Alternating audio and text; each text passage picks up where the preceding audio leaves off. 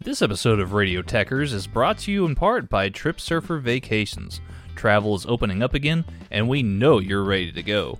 TripSurfer Vacations has great all-inclusive packages for your next beach vacation and all the info you need to know about your next trip. So whether you're headed to Cancun, Cozumel, Cabo, or the Caribbean, TripSurfer Vacations has you guys covered. We even have partnerships for European adventures as well. So we know you're ready to go. Visit TripSurferVacations.com and let them know that Radio Techers sent you. Y'all have fun out there.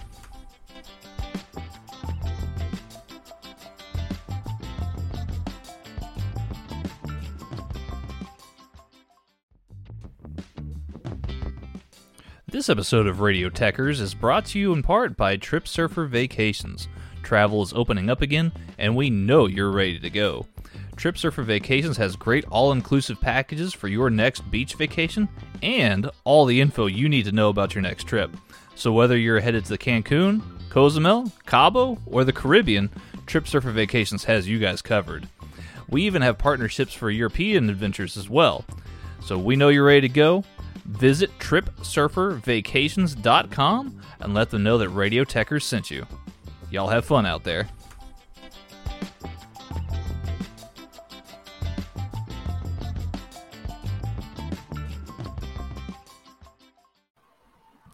It's Radio Techers. And then Tanner has a stroke live on episode. We're live. Let's do this episode live. Let's hit the intro. Hit the intro, Tanner. Oh my god.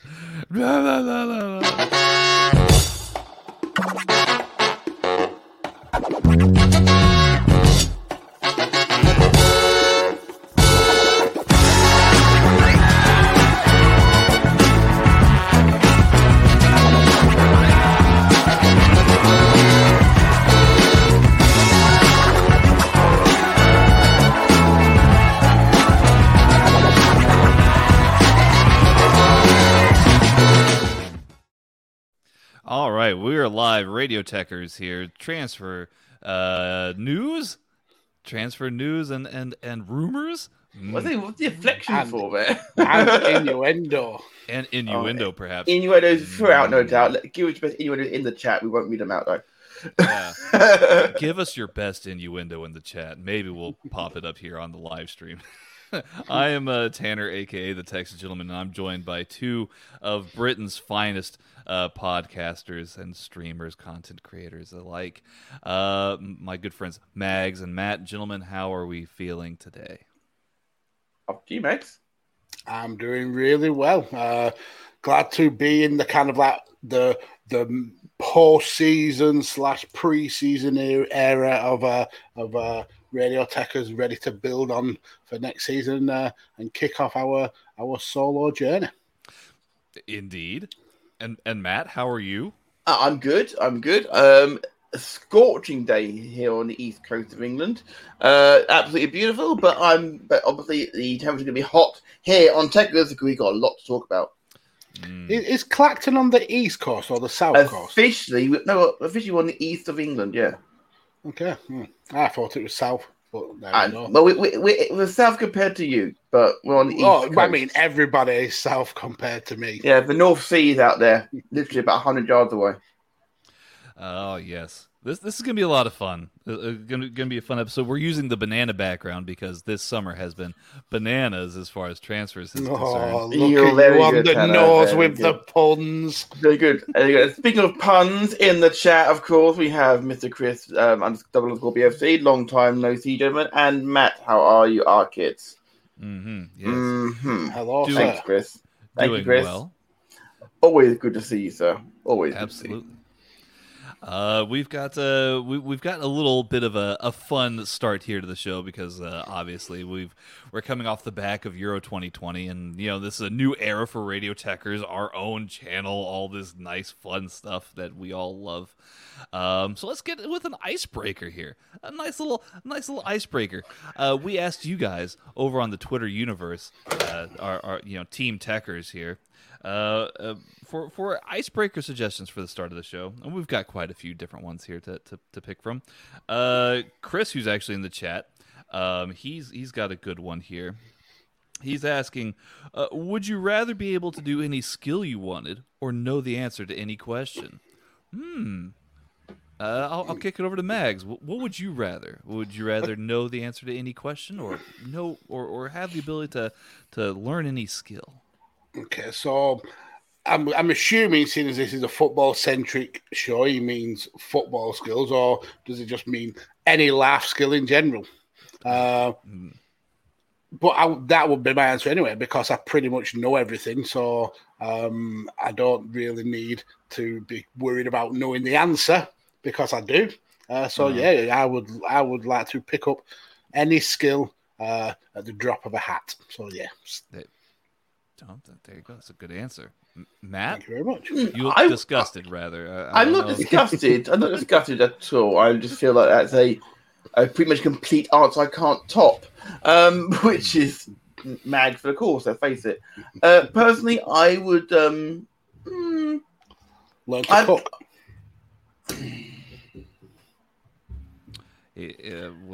Matt, would you like to learn to cook, as Mag suggested? Mags has muted himself, I think. Or maybe Mags has muted Mags, I don't know. Maybe not. But let's face it, after a year of that, then, you know, it's all good. Right, so I'd like to be able to learn any skill, for sure. There are certain ones I'd love to be able to learn to do. Because it's having the answers to everything, I tend to think I know it all anyway. And I am Matthew. I tend to think I know it all, even though I know I don't. So I'd rather than be more of an arse that way, I'd rather learn some skills. Correct. Good Fair answer. Enough. Yeah. Tanner, yourself. I'm kind of the same mind as you guys. I mean, I'd like to be able to just go and do something, like know how to do something automatically and be like, yeah, I got this, right? I mean, there's a lot of things that I do know skill-wise, but, it would be handy to have in your back pocket, just be like, yeah, I know how to use this table saw. Let's go ahead and get it going. I don't know. I guess I'm watching a lot of Parks and Rec, watching Ron Swanson make tables and stuff. He's amazing. Yeah. That's my best character's ever created on TV, for sure. Tanner's new Yankee workshop. There you go. The Texas Gentleman craft show, now live on Radio Techers. One day, perhaps. No, that's a very good question, though, Chris. I appreciate that. It's a great question. Yeah, very deep and introspective at the beginning as well. Yeah, it's all downhill from here. Absolutely. I will kick it over for one more icebreaker. Our friend Robert at Carbon_Robert on Twitter. He did ask a football related question, so we can dive into the football here today. He says, here's one to get your teeth into.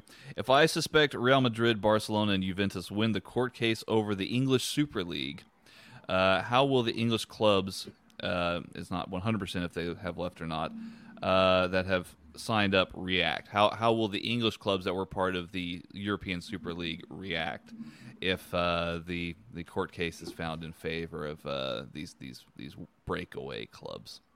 Okay, right. So the UEFA actually got ordered by the Spanish courts to cancel any legal ramifications for Real Madrid, Barcelona and Juventus. So it looks essentially like the court case is over for these, and then they're not going to face any potential bans from UEFA or any monetary fines. It's ironic that the six Premier League teams who withdrew took their fans and their punishment on the chin and just accepted it. I think that there was a total of £22 million pounds worth of fines. And then a further £20 million and a 30-point deduction if they attempt it again. I think also Milan, Inter, and Atletico agreed to give a goodwill contribution to grassroots football as well.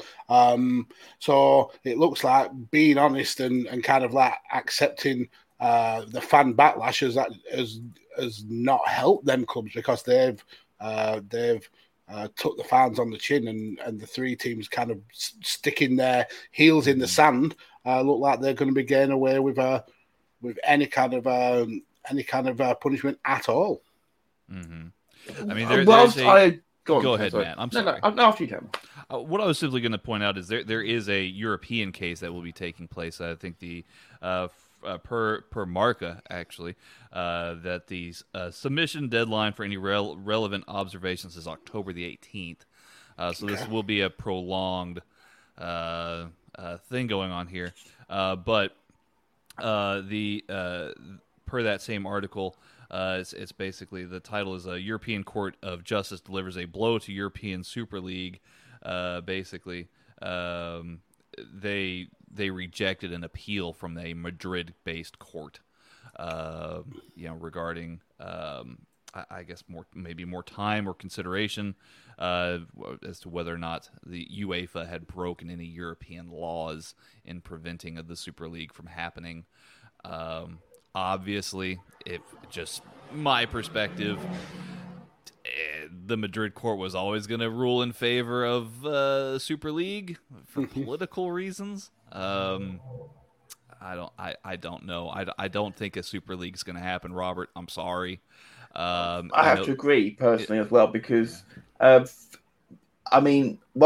absolutely right in what Magnus said about the honest people owning up to their mistakes, as it were. I say honest people, you know what I mean? People who took it on the chin, sort of thing, paid their fines happily, and has basically said, "Very sorry, won't do it again," sort of thing. Mm-hmm. But at the same time, it also goes to show that the other clubs, like that's Barca, Real, and Juventus, mm-hmm. Don't give a damn what their fan base had to say about it, and also they financially need this Super League to happen. That was always the kicker. That was always the kicker with those three teams, that they are so financially in the mud that they had to fight tooth and nail for this to happen. I agree with you both in the fact that I don't think it happens, and the reason it doesn't happen is because a European Super League wouldn't work without the Premier League. It's the biggest league in the world. It's the most financially rich. It felt this whole league fell apart once the English team started backing out because the money wasn't there to fund it. Mm-hmm. Well, and let's also look at this way here. The fans of and supporters of Juventus, Barcelona, and Real Madrid, to a great extent, actually did want the Super League to happen. We mm-hmm. actually had a guest come on the show for the Super League who pointed out that they are very well aware of how much strain and marketability would and how much money would be brought in for Madrid and Barcelona, Juventus. Mm-hmm. You know, they are very well aware of what they want, and to an extent. And this is not a shot at Robert, I promise. Robert, being a Spurs fan. Who of amongst the English teams actually has the most to gain out of being in the Super League? It's Spurs. And Arsenal. Indeed. And that actually brings us into our first topic here. A little bit of breaking news. A little bit of that. I don't have the button. The fans were disappointed. I don't have the button. But I'll give you this. Ba-ba. Ben White to Arsenal there. Ben White to Arsenal. Classy and professional, as always, here on Radio Techers. Thank you. I appreciate it. Ben White, per David Ornstein of The Athletic, has confirmed that Arsenal have reached an agreement in principle with Brighton for the transfer of Ben White. The agreement is subject to a medical, with the fee understood to be in the region of £50 million. £50 million for Ben White. Wow. Why? I mean, it was 12 months ago. Liverpool were looking at Ben White for perhaps 20 million. Yeah, 20 to 30 is what they were bargaining for, and now it's 50. They've already spent. Now we are two transfers deep for Arsenal, because obviously they've also bought Nuno Tavares from Benfica, of course. Yes. Mm-hmm. So if they have strengthened their back line with this, no question, Ben White will make Arsenal's back line better. No question. Oh, yeah, he's an upgrade over the likes of David Luiz. Who's left the club, of course. So, that's not a loss at all. I mean, David Luiz filled the hole, literally. Yeah. It's an extreme amount of money for a player who 2 seasons ago was on loan at Leeds.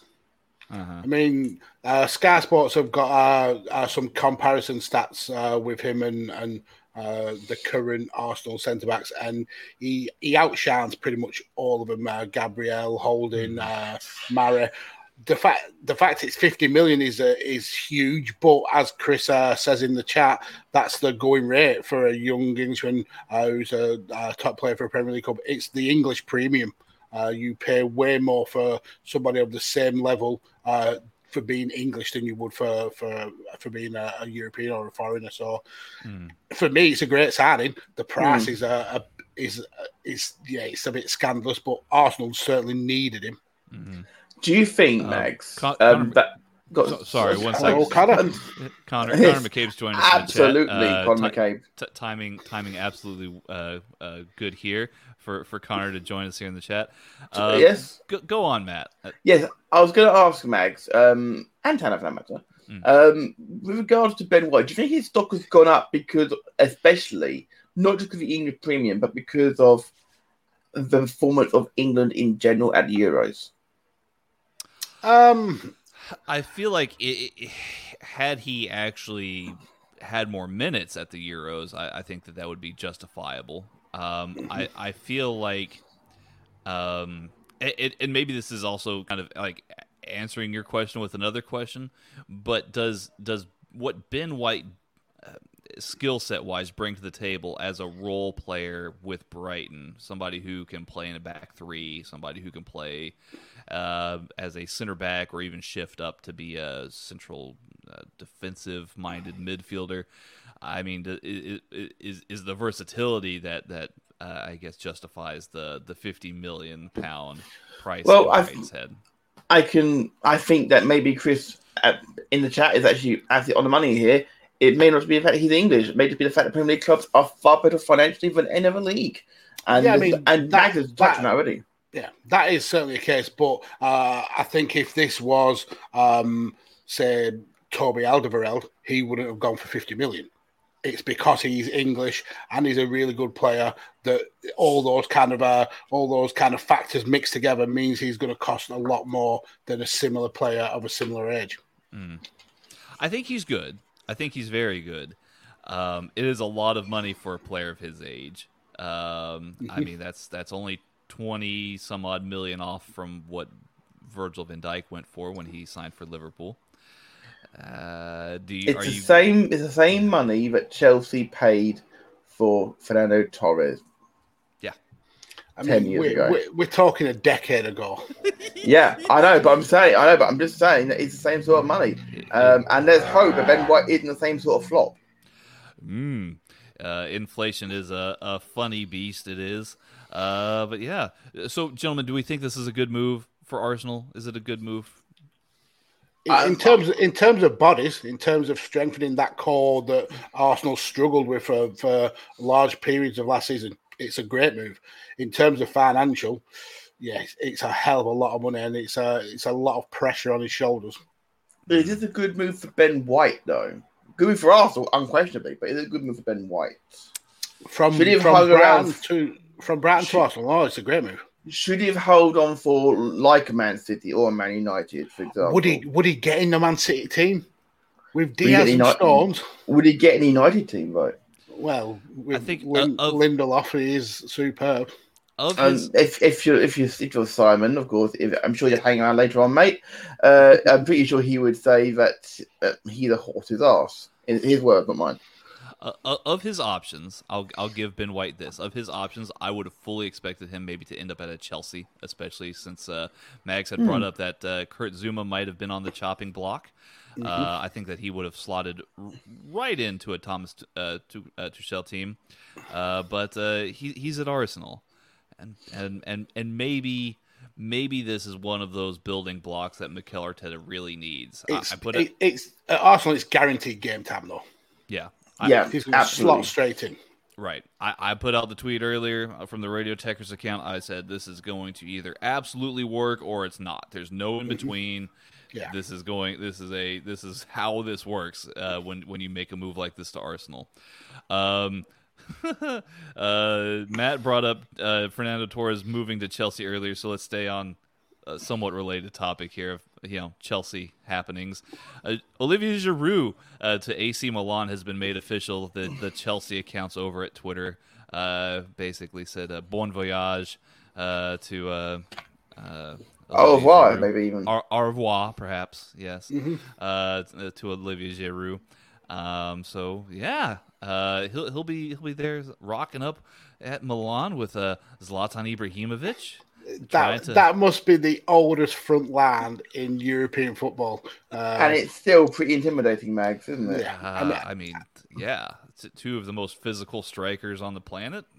And it was interesting that Giroud only just signed a new deal at Chelsea not that long ago. I mean, there was talk last season of him moving on. He was getting frustrated with his minutes. Then he signs a deal, and then he's suddenly gone. It looks like we're having quite a bit of a clear out at Chelsea because there's rumours of Tammy Abraham maybe on his way. Hudson-Odoi might be going. There's talk of bringing in somebody like Haaland, which I think is very much pie in the sky. I feel that Haaland may not leave Dortmund this season. I've got a feeling about on that one, Max, especially with the Sancho deal. I don't think Dortmund can afford to let him go.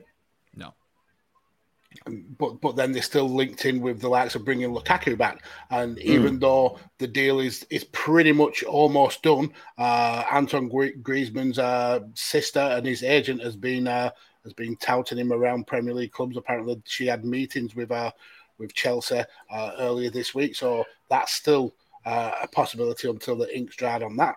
Indeed, some of the dirt sheets about that have been saying stuff like, he could be heading to any one of Chelsea, City, United, or Liverpool.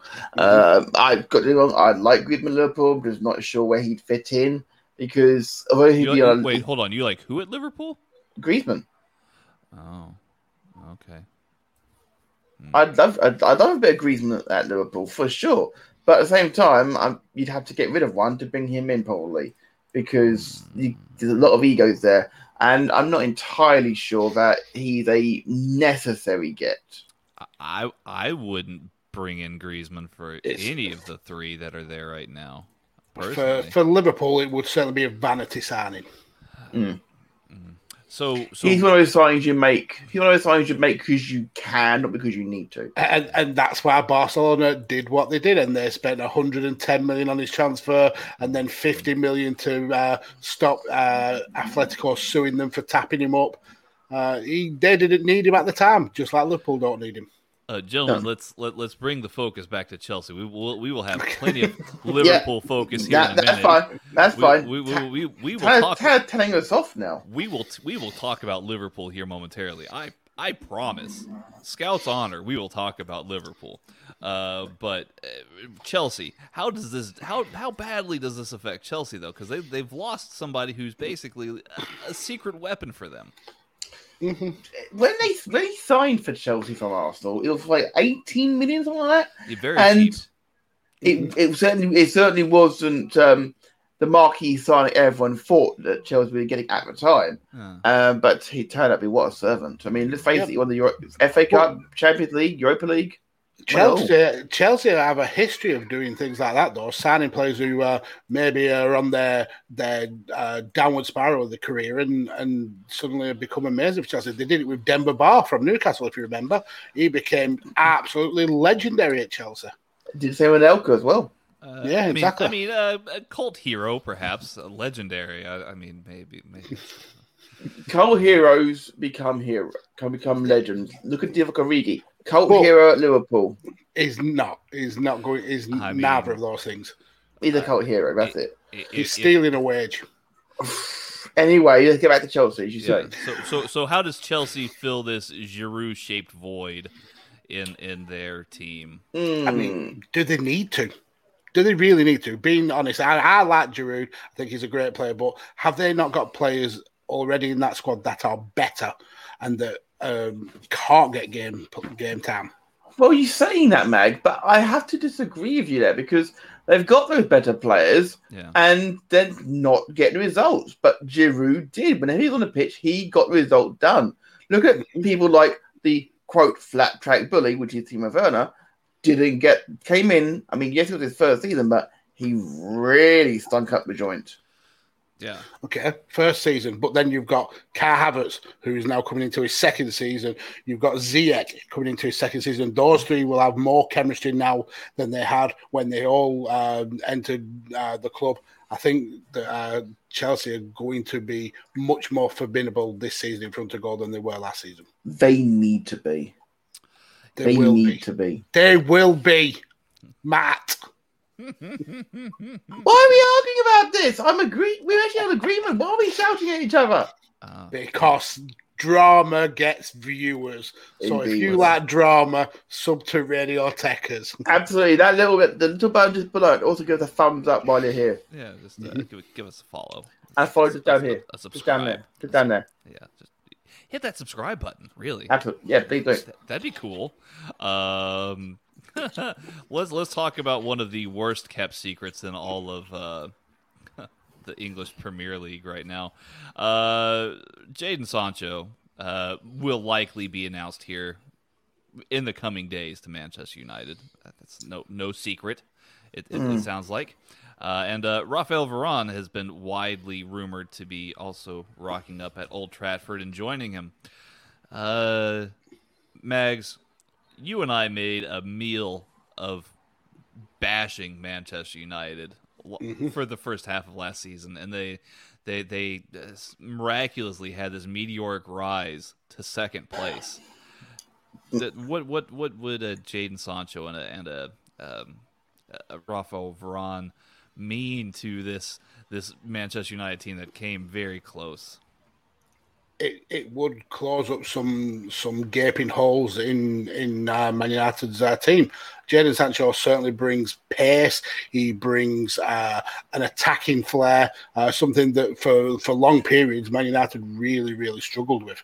As for Rafael Varane, he'll bring a kind of strength in defence. He can play multiple positions, so he'll certainly be able to plug more than one gap. And it's also he'll bring up the kind of the quality in the team. When you bring in players of that kind of level, it boosts the whole of the squad. You have more players who have to up their game to be able to get game time, and I think that's something that Varane will certainly be able to provide. But the Sancho move again, Man United almost kind of shot themselves in the foot with pressuring Dortmund into taking a lower fee. What I think was the final fee, something like 73 million.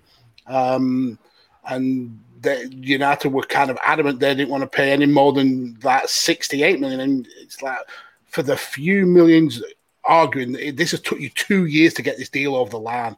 Just pay up the money and bring him in. So it's looking like that deal's done. It's very likely as well that it's not the end of Man United's transfer dealings because they've been linked with quite a few other players over the last few weeks. So, I think... this is a Man United who may not still challenge for the league, but will certainly kind of be looking to consolidate that second place. Mm. Very, very interesting here. We've got some chat here, some chat from Chris, _BFC. He says, Jadon Sancho doesn't solve... Motorcycle. Jadon Sancho doesn't solve... Right. The great mate. Go on. Sorry, Tanner. He doesn't solve Manchester United's problems. I'd much rather spend $80 million on Rice than $80 on Sancho if I'm at United. Look at Fabinho and Fernandinho to see how important defensive mids are to winning titles. Yes. I think that's a pretty astute observation. It does make a great point, but United had one of their lowest scoring seasons of Premier League history, so they need that attacking force back, and I think Sancho will certainly at least help create more chances, whether he can keep the form that he had at Dortmund, where he was a killer in those Bundesliga streets. That'll be we've yet to see, but I think it's a very interesting signing. Matt, you've appeared to be awfully skeptical since I've breached the subject. What says you? About Sancho, you mean? About either, really. Well, Varane will unquestionably make that defensive partnership with Maguire stronger, without question. It's been really weird, this whole Sancho deal. As Mags mentioned, the fact it took 2 years to get rid of his data, they could have got it done last year quite simply.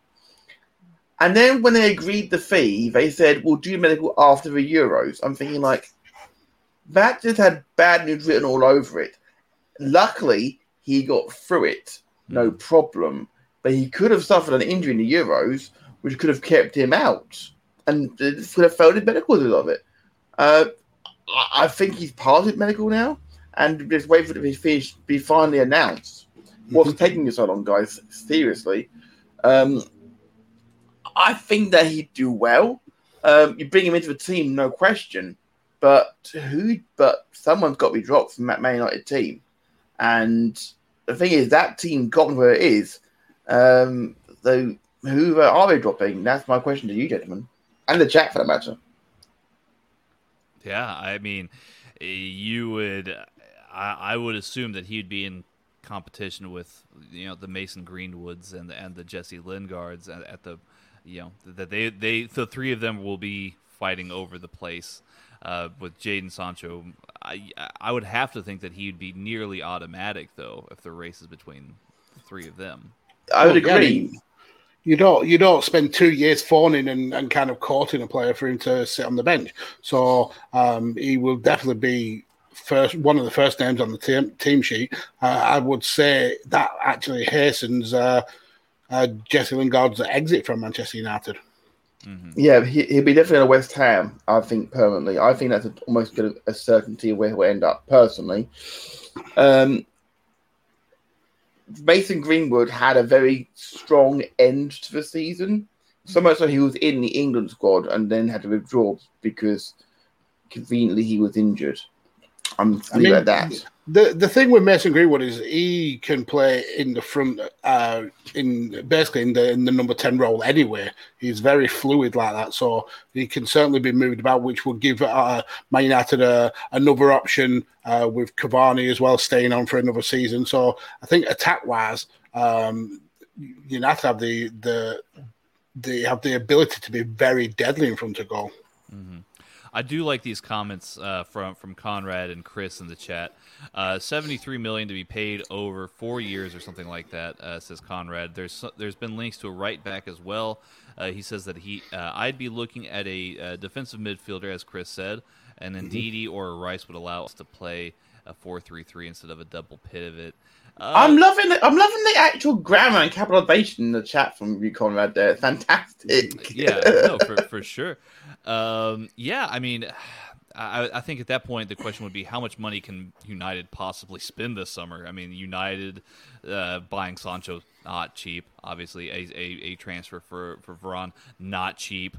And then talking about getting Rice or Ndidi, that's you got to have some deep pockets. United. Probably do, but their owners are kind of playing with fire at the moment. They could try and spend their way out of into the fans' good graces. That's kind of like feeding the dragon right now, isn't it? Mm-hmm.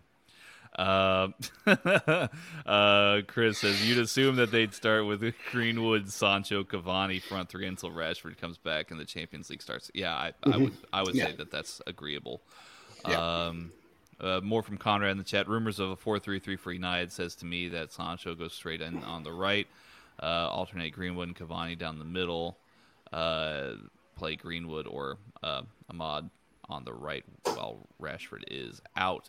Sancho can play on the left. So, yeah, I mean, from what it appears to be, yes, and Dan James, from what it appears to be, yeah, United have a lot of different options attacking-wise. Mm-hmm. Some more mature and experienced than others, some vastly more experienced than others, but you do have a good mix there as far as attacking options go. Will it pan out for United? We'll have to find out as the season goes on. Let's go to their most direct rivals, though, fellow title challengers, over onto the Mersey side of things, where Matt and I will Everton. Talking Everton. Oh, you meant Liverpool, didn't you? Yeah, we're going to talk about Liverpool and the midfielder madness, the midfielder merry-go-round of transfer rumors for Liverpool. Gentlemen, Liverpool and Jurgen Klopp's side have been linked to everyone from Renato Sanches to Hassim Awa. Did I say that correctly? I think it's about, yeah. Oh. Mikhail Damsgaard, yes. We've been linked to Florian Neuhaus. We've been linked to, Barella. Yes, Nicolò Barella. Yuri Tielmans. We've been linked to...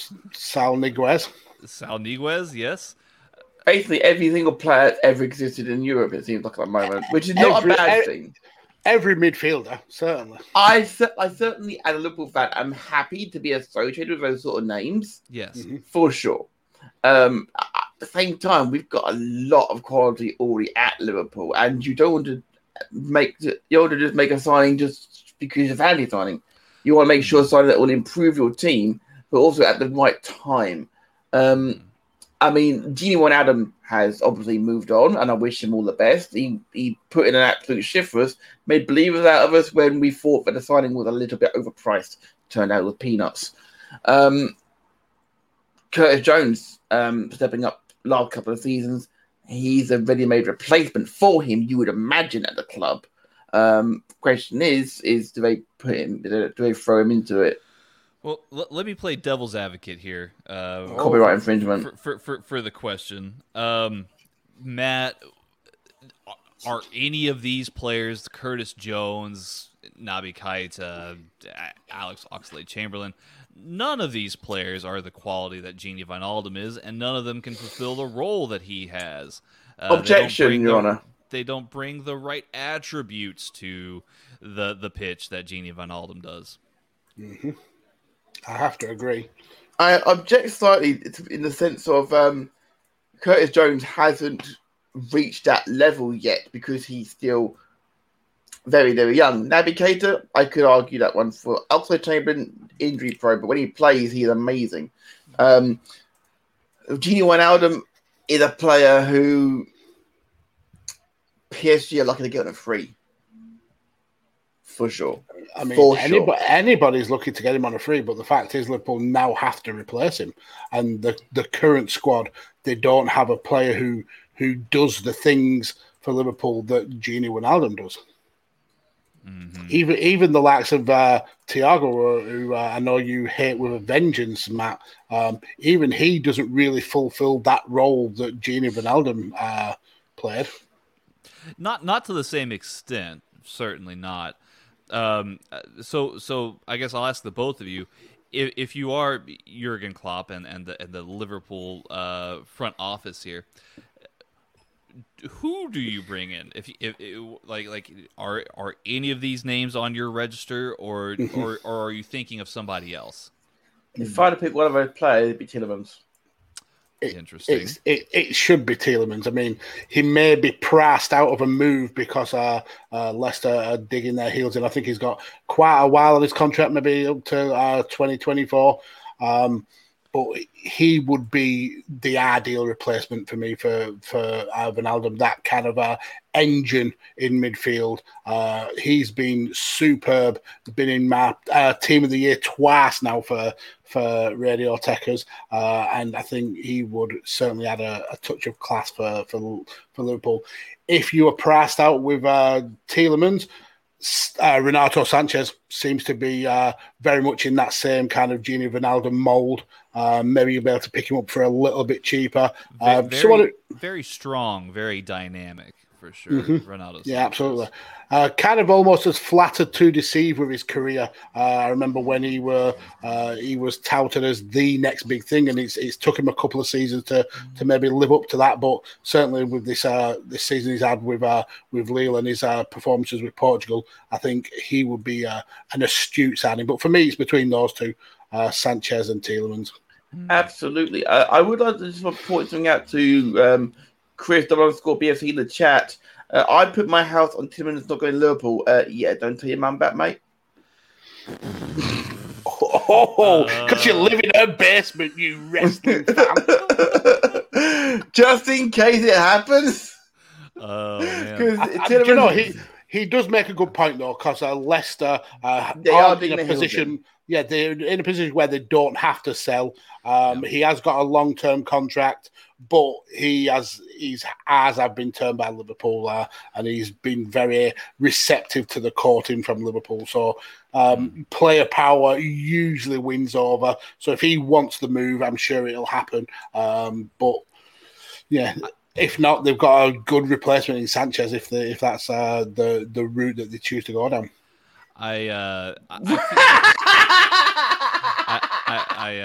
Chris definitely does not appreciate that comment here in the chat.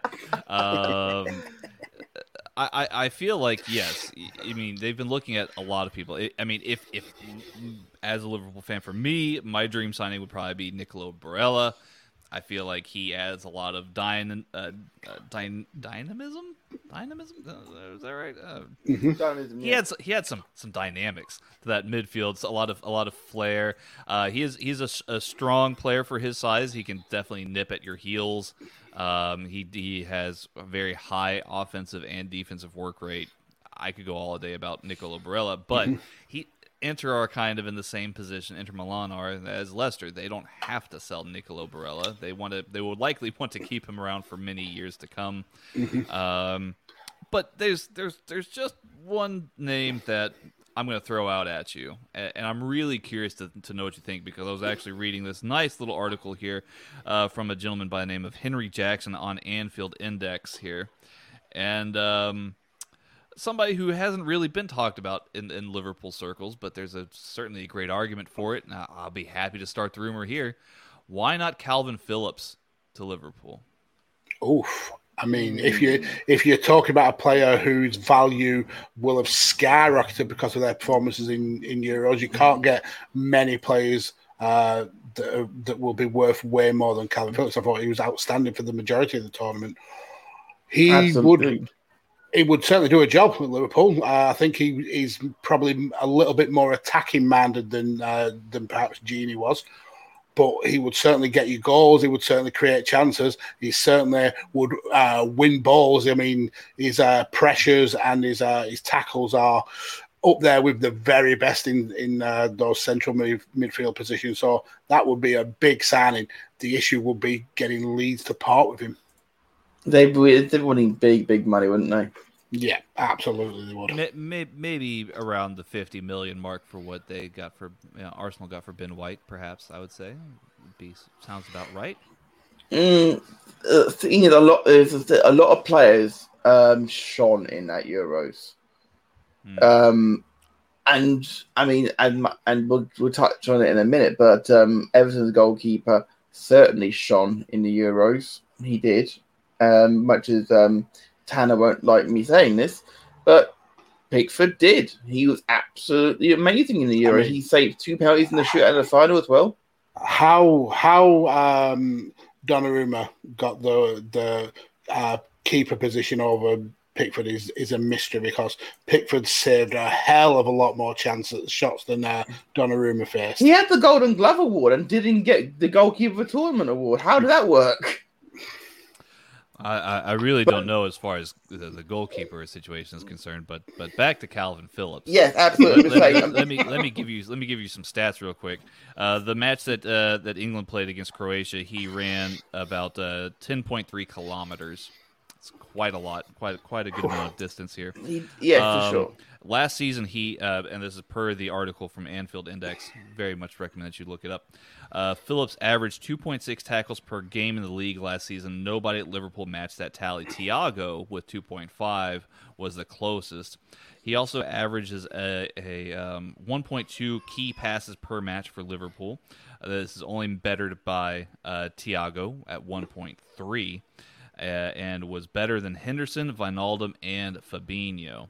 So not only is he defensively dynamic, he's offensively dynamic as well. I mean, the stats about him running 10 kilometers a game just shows how much of a shift he will put in for Liverpool. He's literally all over the pitch, from box to box. He's the epitome of a box-to-box midfielder. Yeah. Absolutely. Well, and that's my thinking is he's worked under Bielsa for quite a good while now. The transition from Bielsa to Klopp would not be that complicated for him. No, I don't believe so. And he would fit. I feel like he's perfect for that system. Mm-hmm. Maybe a little bit less expensive than some of the other alternatives that are out there. Well, Chris DeBlanco BSC chat said doesn't think we Edison's 60, 70 million for him. Mm-hmm. Maybe. So he may have a point there. Mm-hmm. Maybe so. We'll have to find out here as the summer transfer window rolls on. But yes, Liverpool certainly looking at a lot of options, including attacking options. I think the African Cup of Nations is this year, so Liverpool will likely lose Sadio Mane and Mo Salah at some point. Of course, that would be COVID pending, of course. This is true. This is very true. Let's breach out of England for a little bit and get into the mainland of Europe. We'll talk about Messi's contract. Messi with the dollar signs there. He has signed a new deal post him winning the Copa America, which we predicted in the very early days of Radio Techers. We and the football world, it's not like we're some sort of like psychics, but this was always a power play. This was always about keeping Messi at the top of Barcelona. He had massive issues with Bartomeu. Now that Laporta is the president, Messi is much happier, and he's now signed a 5-year deal, which will take him to being 39 when he's when his playing career comes up with the company or with the team. He did agree to a significant wage cut to make it happen as well. Yes. So, yeah, Messi... You know how much of a significant cut it was? Okay, so I've got some figures here. His previous contract, which lapsed on the 1st of July, was worth $476 million over 4 years, which is $119 million. The signing fee for that contract was $99 million alone, and then $67 in loyalty bonuses. His new contract is for 5 years at $238 million, which works out to $60 million per season. So he's essentially halved his wage. Which, I mean, let's be very real here. That's a lot of money. That sucks for him. That's a lot of money that he's giving up on the table, but he's also made a lot of money from Barcelona. I mean, the issue is that nobody else would have paid anywhere close to that. Even with Manchester City being interested at the beginning of last season, right now for this season, there's no way they would be forking out $60 million a season for Messi. He just wouldn't bring that value to City. So this was... It was probably the best thing for both parties, really, because Barcelona are in huge financial issues. They have signed quite a few players on frees that they cannot register because they are 200 million over budget on their wage bill.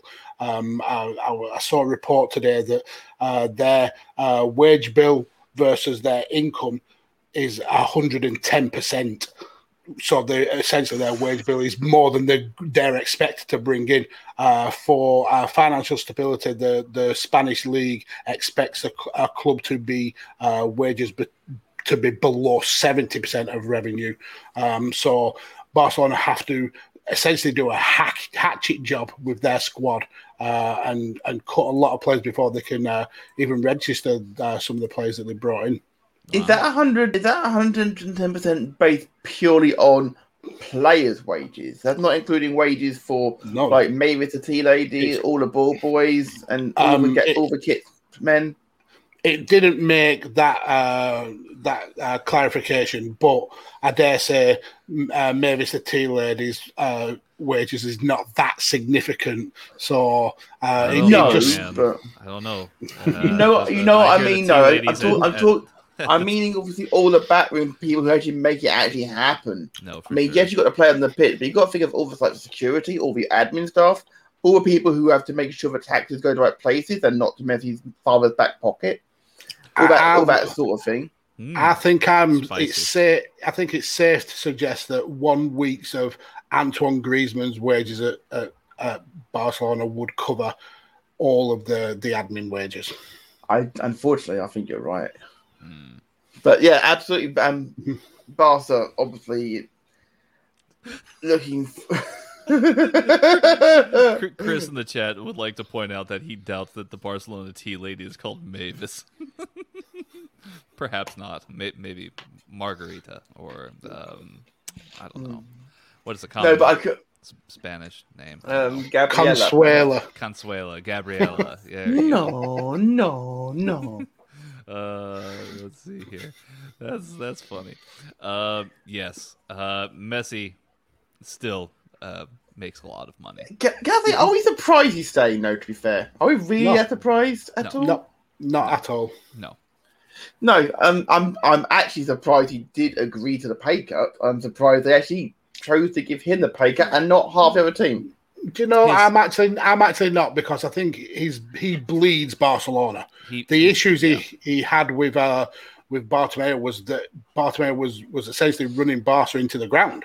Yes. So I think once he and Laporta sat down and discussed the future of Barcelona, the financial wars that they're in, I think Messi would have been more than happy to be earning 60 million at 34 years old. Yeah. For the next 5 years, that's huge. That's absolutely huge. Well, and we were talking last year about this time last year when Messi was speculated to go to PSG or Manchester City, whatever. And he had that interview that he did, and he was talking about how his wife and his children were begging him not to leave Barcelona, not to leave Spain, because that's what they know, man. Like that's what Messi's family's grown up in Barcelona. Like his whole life is surrounded by things from Barcelona. He's not going to leave there. I would even say that this puts a damper on any potential MLS happenings that may be involved down the road. Hi, Ori. Ori has joined us in the chat. How's it going? Hope you're doing well. Over on Twitch, of course. Make sure if you are on Twitch, welcome. Yes. And an interesting wrinkle that I read to this Messi storyline was that there were rumours that the rest of the La Liga teams were willing to help subsidise Messi's wages at Barcelona because, this is from draw. This is from Sport Bible. Yeah, he's the draw. That is true. The fact that if the league without Messi, La Liga without Messi, it would be a worse place financially than it would be if he left. So there was talk that some of the other clubs would help subsidise. Obviously, that didn't happen, but it just shows how important Messi is, not just to Barcelona but to Spanish football in general. Well, that's exactly right, Max. Because if you were to ask a non-football fan to name a footballer who played in Spain, they'd all say Messi. Yeah, because he's the most, he's one of the most recognizable names in the world. Transcends the sport, absolutely. Mm-hmm. It's like Michael Jordan in basketball, or Lewis Hamilton in Formula One. It's he literally knows names. People know who they are, regardless. Yes, indeed. And let's stay actually with the Barcelona news here as we move on. Interesting rumors going around here about a potential Barcelona Atletico swap deal, perhaps.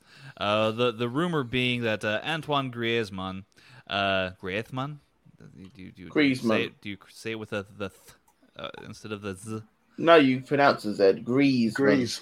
You're right, but I've heard that he prefers the Spanish pronunciation, Griezmann. Well, he's French. Yeah, what does he know? Well, he. I mean, it is his name. Yeah, I'm but sure, why would you prefer the Spanish? Sure, he's French. I'm sure that he can say it however he wants to. Like Matt prefers the German pronunciation of Matt, like Mathieu. Mathieu. Antoine Griezmann has been, I guess, rumored to return to Atletico Madrid with some kind of swap deal with Barcelona. At first, it was discussed that Atletico would offer Saul Niguez, as we discussed previously with about Liverpool. But since the rumors have turned a little bit, and that Atletico wanting Griezmann would it would only happen if Barcelona got Joao Felix in return. Joao Felix, of course, being a superstar for Atletico Madrid. That one of their most expensive signings, if not the most expensive signing for them in history. Gentlemen, that sounds like a bad deal. But yeah, it's a good deal for Barca, not a good deal for Atletico Madrid. No, course. But is it though? It's not a good deal for Barca either. I mean, yeah, getting the player of Joao Felix's quality is good, but Barca's issues are not the quality of players; it's cutting that wage bill. Would he be happy going on lower wages than he would be expecting to go on to? Griezmann, losing Griezmann would have saved Barcelona 12 million euros a year. And that's with paying for Saul's wages included.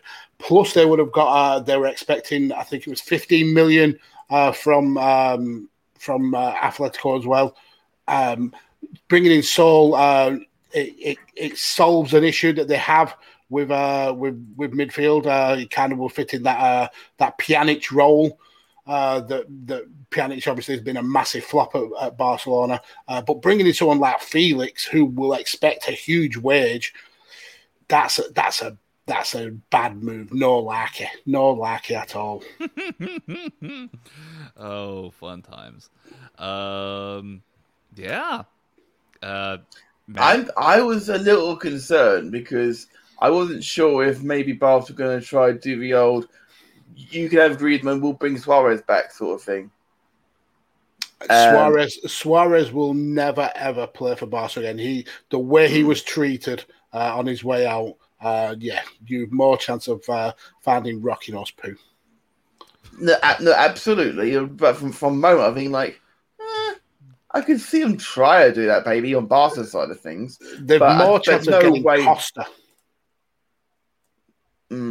I've got to admit, I do like the idea of Griezmann going to Atletico because he would improve their team for sure.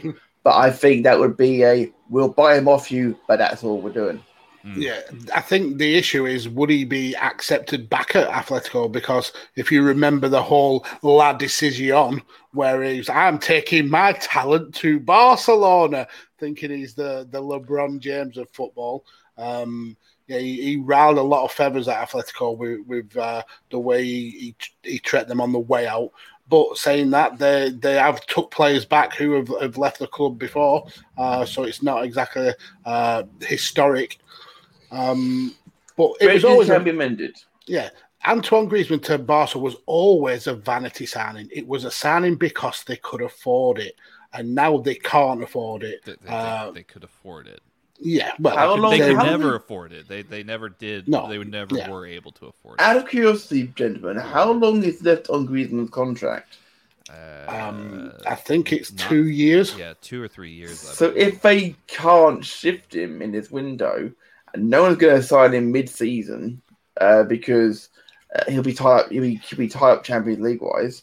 For him to offload him for another year, which is another year of paying him his wages, unless they can get him to cancel his contract. Well, they've been struggling game players to cancel contracts because they've tried that with Pjanic. Pjanic has said nope, he wants to honour his deal. They've tried it with Samuel Umtiti. He said no, he wants to stay and fight for his place. So they have to sell Griezmann, and that's why he's available at such a cut price. I mean, this is a guy they spent 150 million on because he was Antoine Griezmann. They're now looking at maybe recouping 30 at best. Mm-hmm. Pjanic, by the way, Miralem Pjanic, midfielder for Barcelona. He is also rumored to possibly return to the Italian Serie A, possibly to Jose Mourinho's AS Roma side. That would be interesting. Oh, wow. So Barcelona really got their pants pulled down because they lost Arto to Juve, who was a younger player than Pjanic. Mm-hmm. They paid a premium. They paid Pjanic something like 16 million a season, and now they're going to lose him to Roma. That's the irony. The irony there. That would be so much fun. So much fun. Let's take a trip here to Gay Paris. Yes. For our final très bien. Segment. Yes. Allez.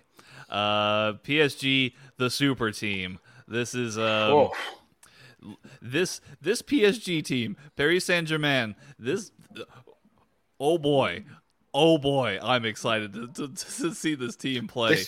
This is a Farmers League team as well. Before we get even into the signings they've made, bear in mind, we have given this league grief for being a Farmers League. I don't think Liga ERN is a Farmers League anymore because God damn, this team is good. Yes. Mags. Before you carry on, Tanner, we can't say the league is. This team is just a super team.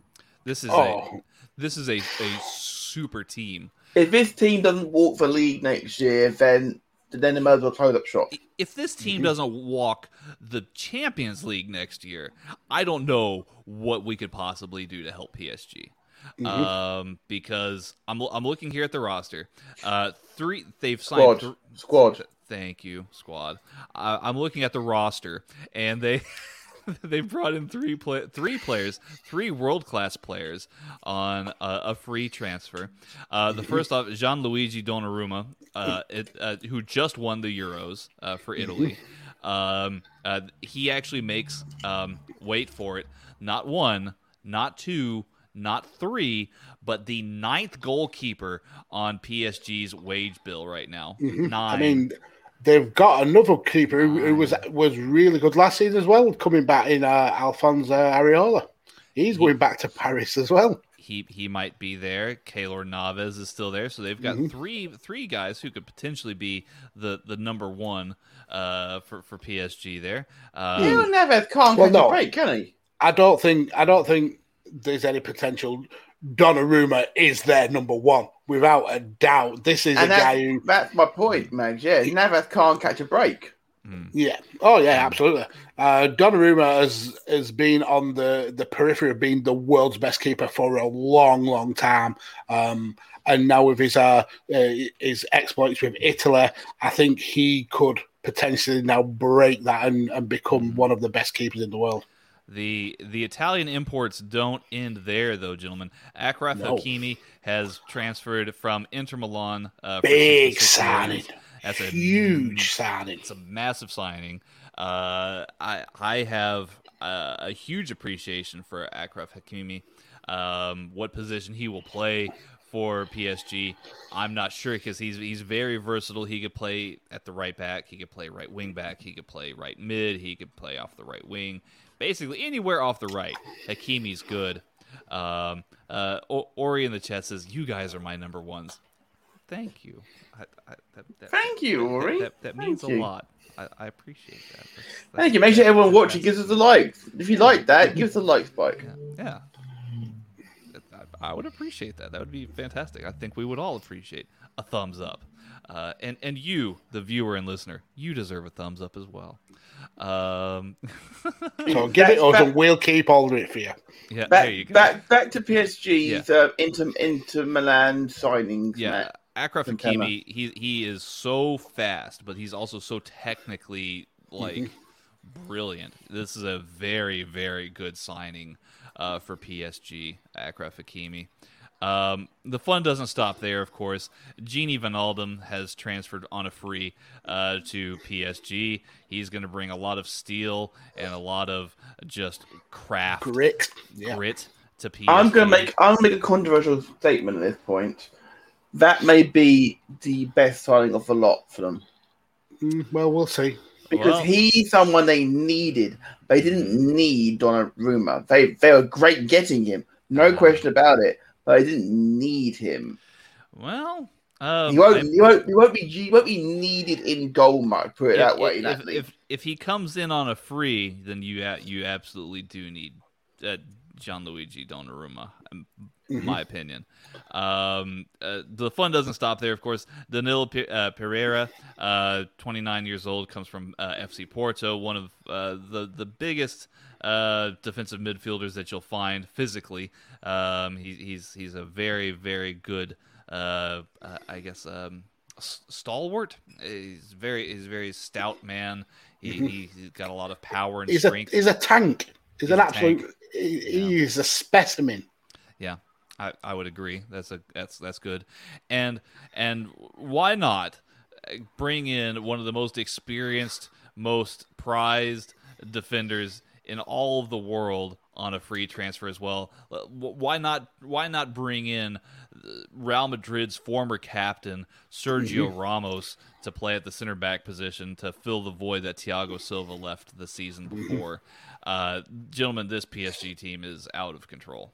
It's frightening. It's absolutely frightening. It's just star upon star upon star upon star. It's just an amazing team.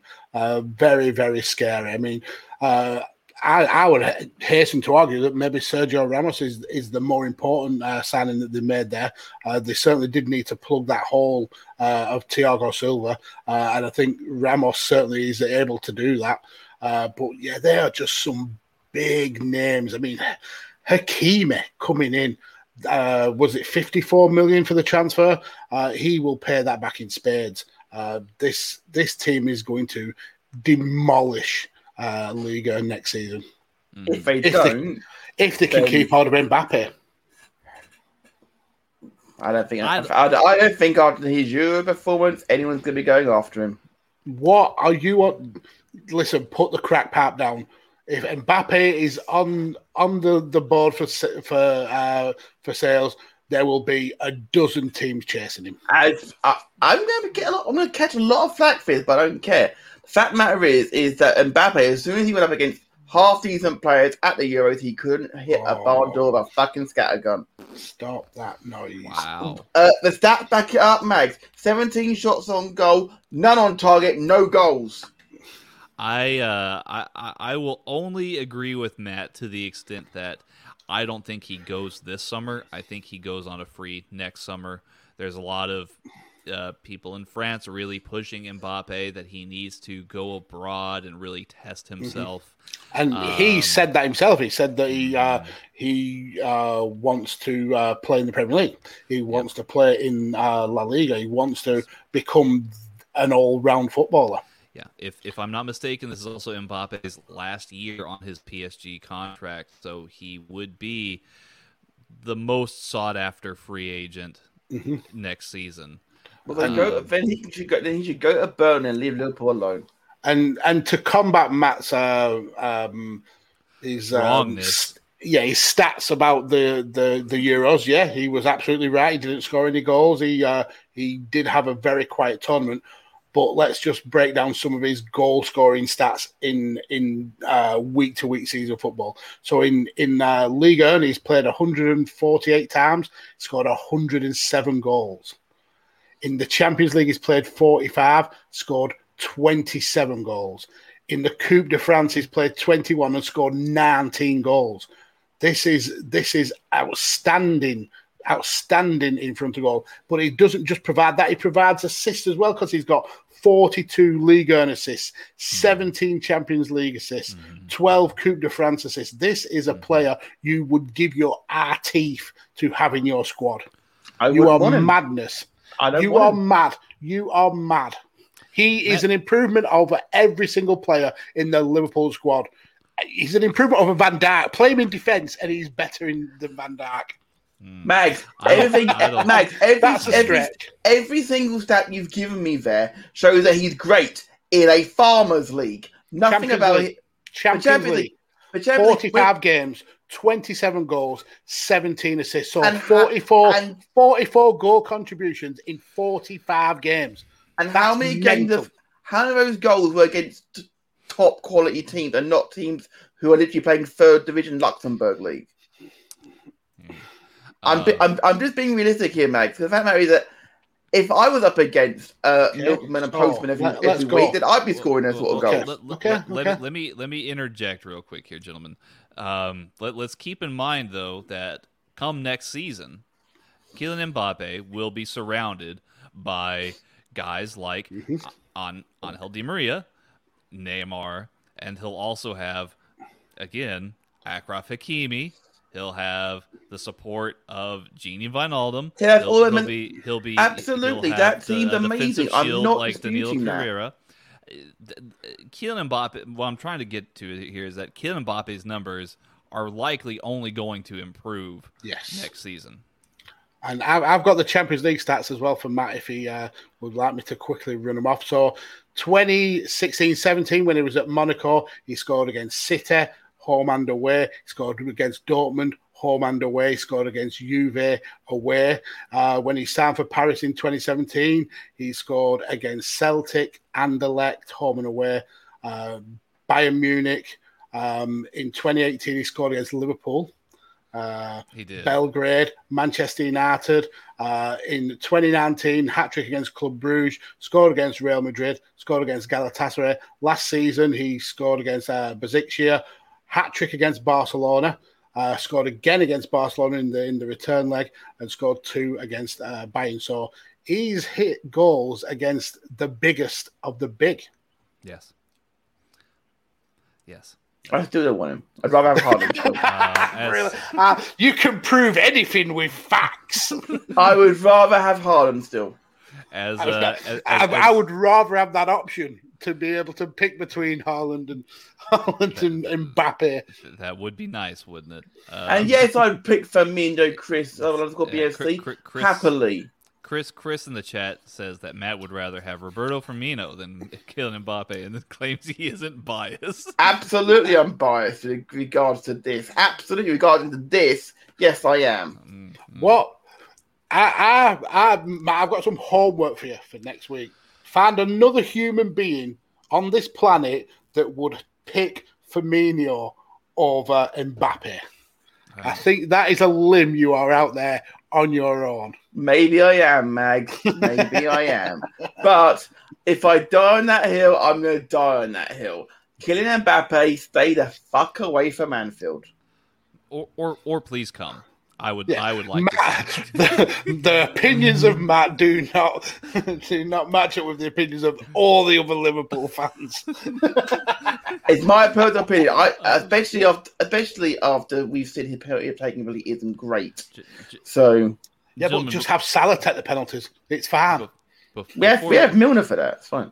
But before we wrap up here, guys, does this make PSG the favourites for the Champions League next year? Yeah, for me, yes. If they're not your favourite, they're certainly in the top 3. For sure. I would like to caveat, it all depends on what Manchester City's signings are this season. If they get the likes of Harry Kane, or if they get Haaland. And what happened in Barcelona and Madrid, of course, still. Because, we're in touch with that Gareth Bale, no one's coming to buy him.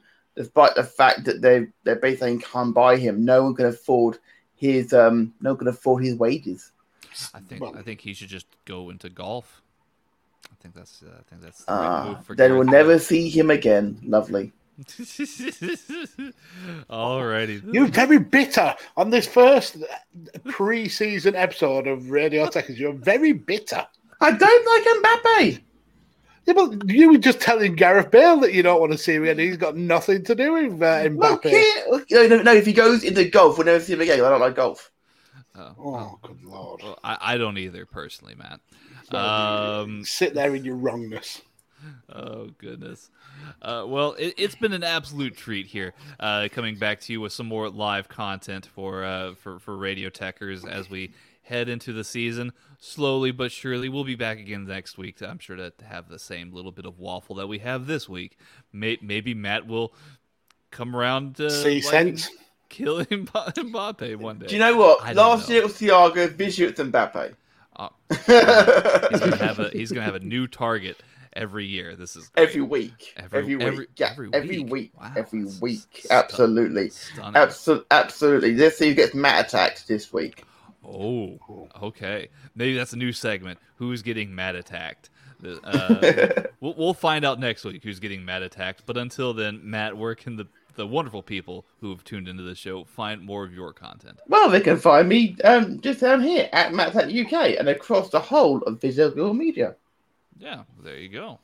And Mags, what about yourself? Where can people find more of your content? You can find me on the Twitters at Kylian_Mbappe. Oh, that's nice. That's really nice. Or if you really want to talk to me and not the real Kylian Mbappe, follow me there, here, down here, at PodFarberMags. Indeed. Make sure that follow Ori as well down next to Matt, because she is amazing. Yes. Poor lady has had to have physical therapy on her back from carrying me and Tanner. Yeah, absolutely. True. Go make sure you check out A Change in Attitude for sure. Yes, A Change in Attitude. It's a fun time had by all. If you're a wrestling fan out there, you need to tune into A Change in Attitude. Ori is certainly the star. Me and Mags just we just ride those coattails. Exactly. What you, Tan? Where can people find you? Oh, well, people can find me personally on Twitter at TexasGentleman_.